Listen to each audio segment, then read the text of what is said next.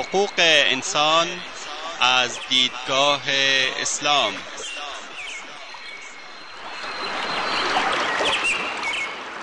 يا أيها الناس إنا خلقناكم من ذكر وأنثى وجعلناكم وجعلناكم شعوبا وقبائل لتعارفوا إن أكرمكم عند الله أتقاكم إن الله عليم خبير.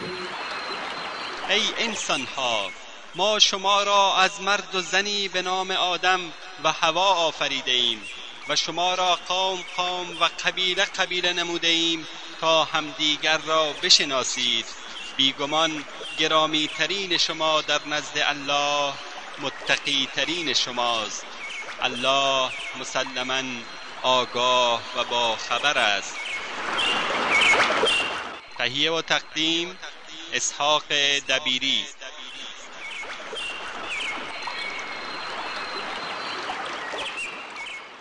بسم الله الرحمن الرحيم الحمد لله رب العالمين والعاقبة للمتقين وصلى الله وسلم على نبينا محمد وآله وصحبه أجمعين اما بعد.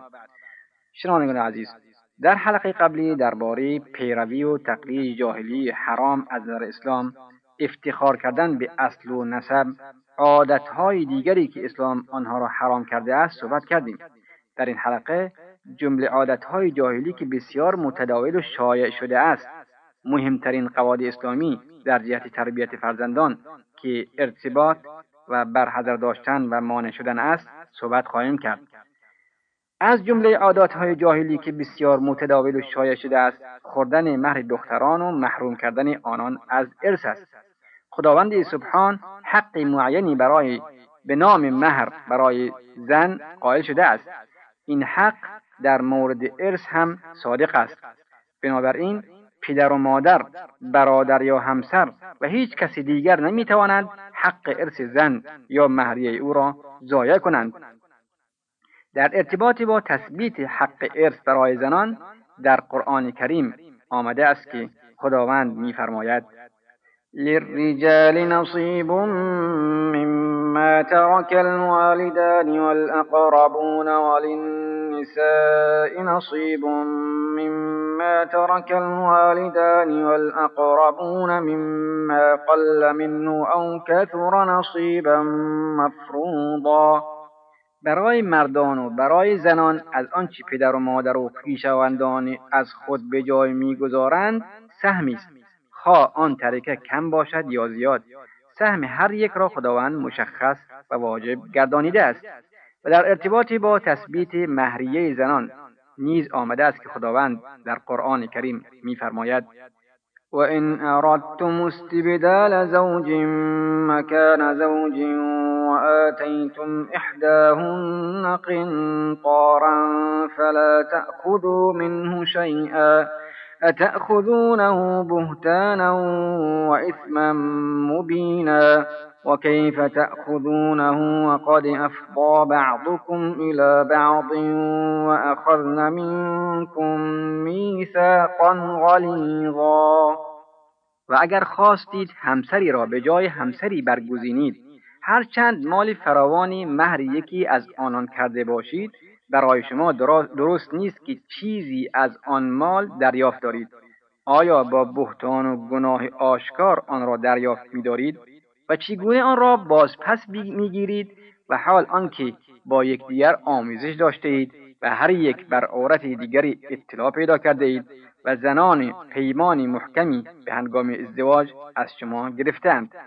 پس هر کس که با شرع الهی در امر ارث و مهریه مخالفت نماید به حقیقت از راه راست منحرف شده است و از آنچه خدای تعالی در کتابش بر آن تأکید ورزیده است دور گشته است در این صورت نیز مستحق عذاب و انتقام روز قیامت است. روزی که نه مال فایده دارد و نه فرزند مگر آنکه کسی با قلبی سالم به پیشگاه خداوند برود. آنچه بیان کردیم مهمترین محرماتی بود که اسلام از آن نه نموده و بر حذر داشته است که و مرتکب آن را به عذابی خدایی تهدید کرده است.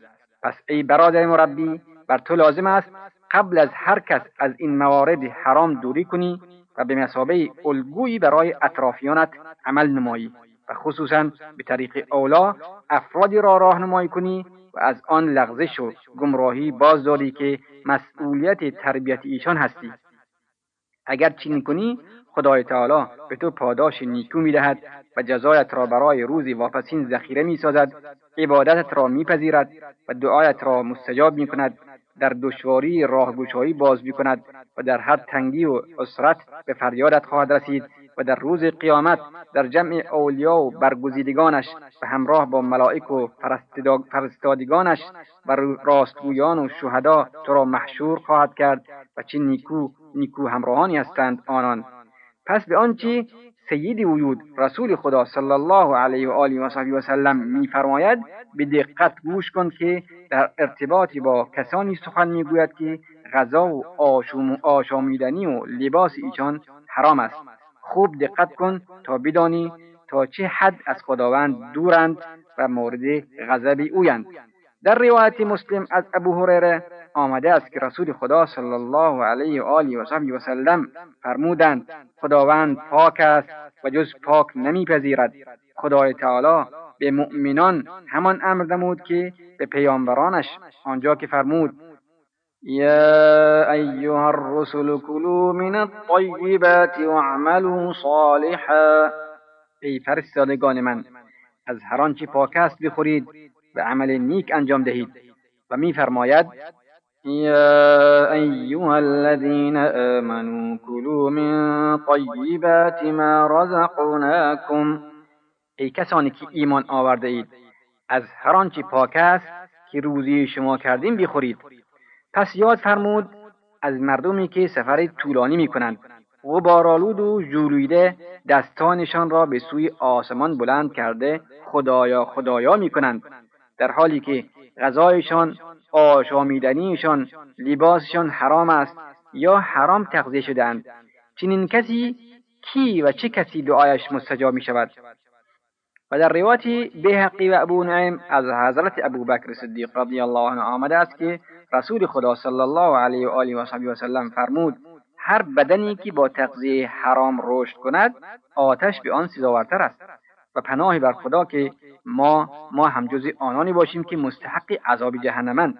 از, از آنانی که دعا می کنند اما مستجاب نمی گردد ما تمنای پذیرش این دعا را داریم و خداوند از همه به اجابت دعا شایسته تر است.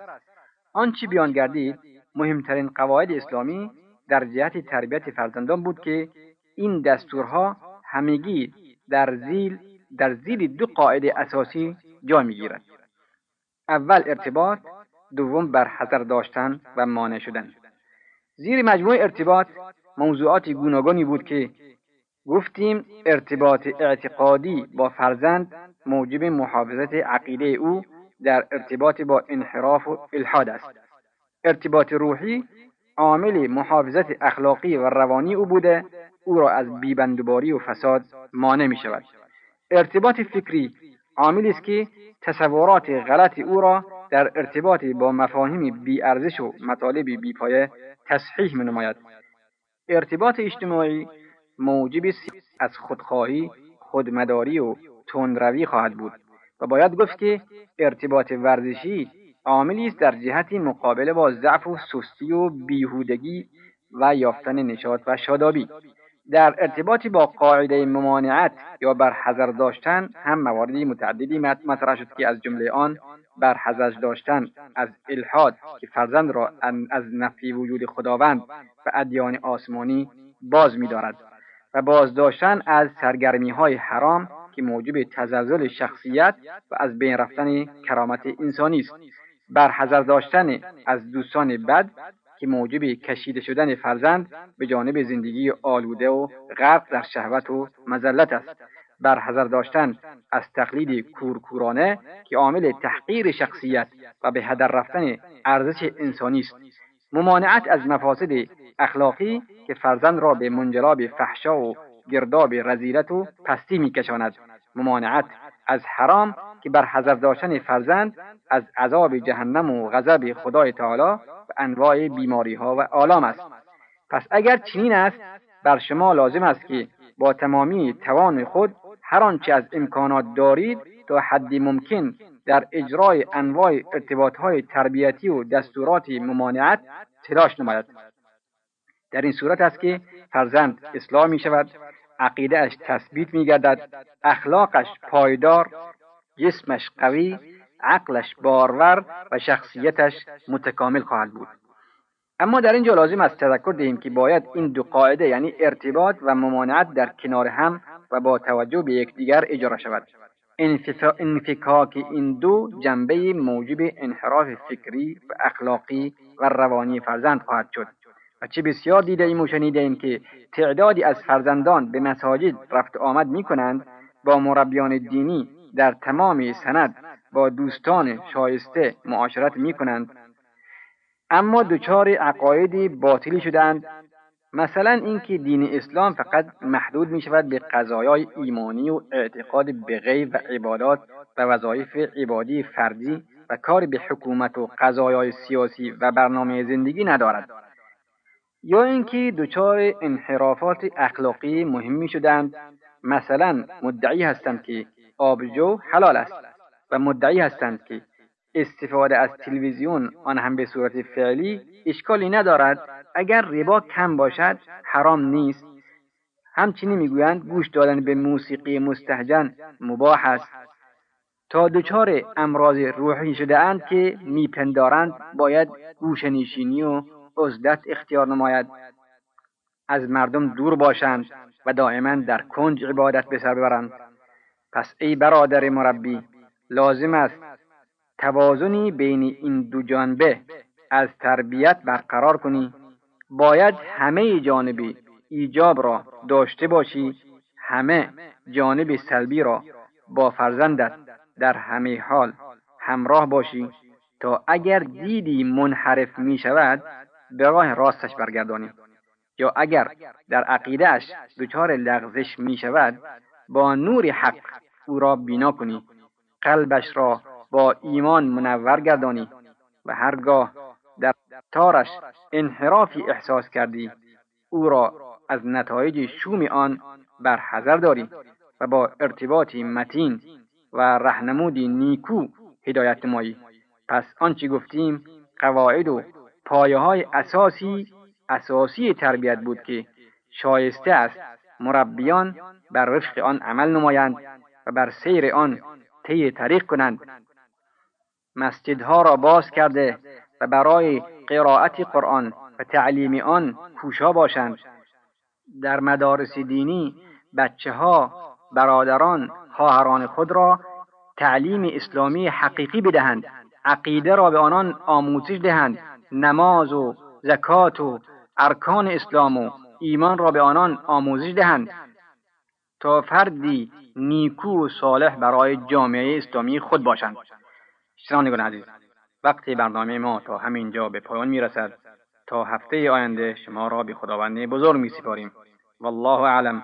و صلی الله علی سیدنا محمد وعلى آله وأصحابه أجمعين والسلام عليكم ورحمة الله وبركاته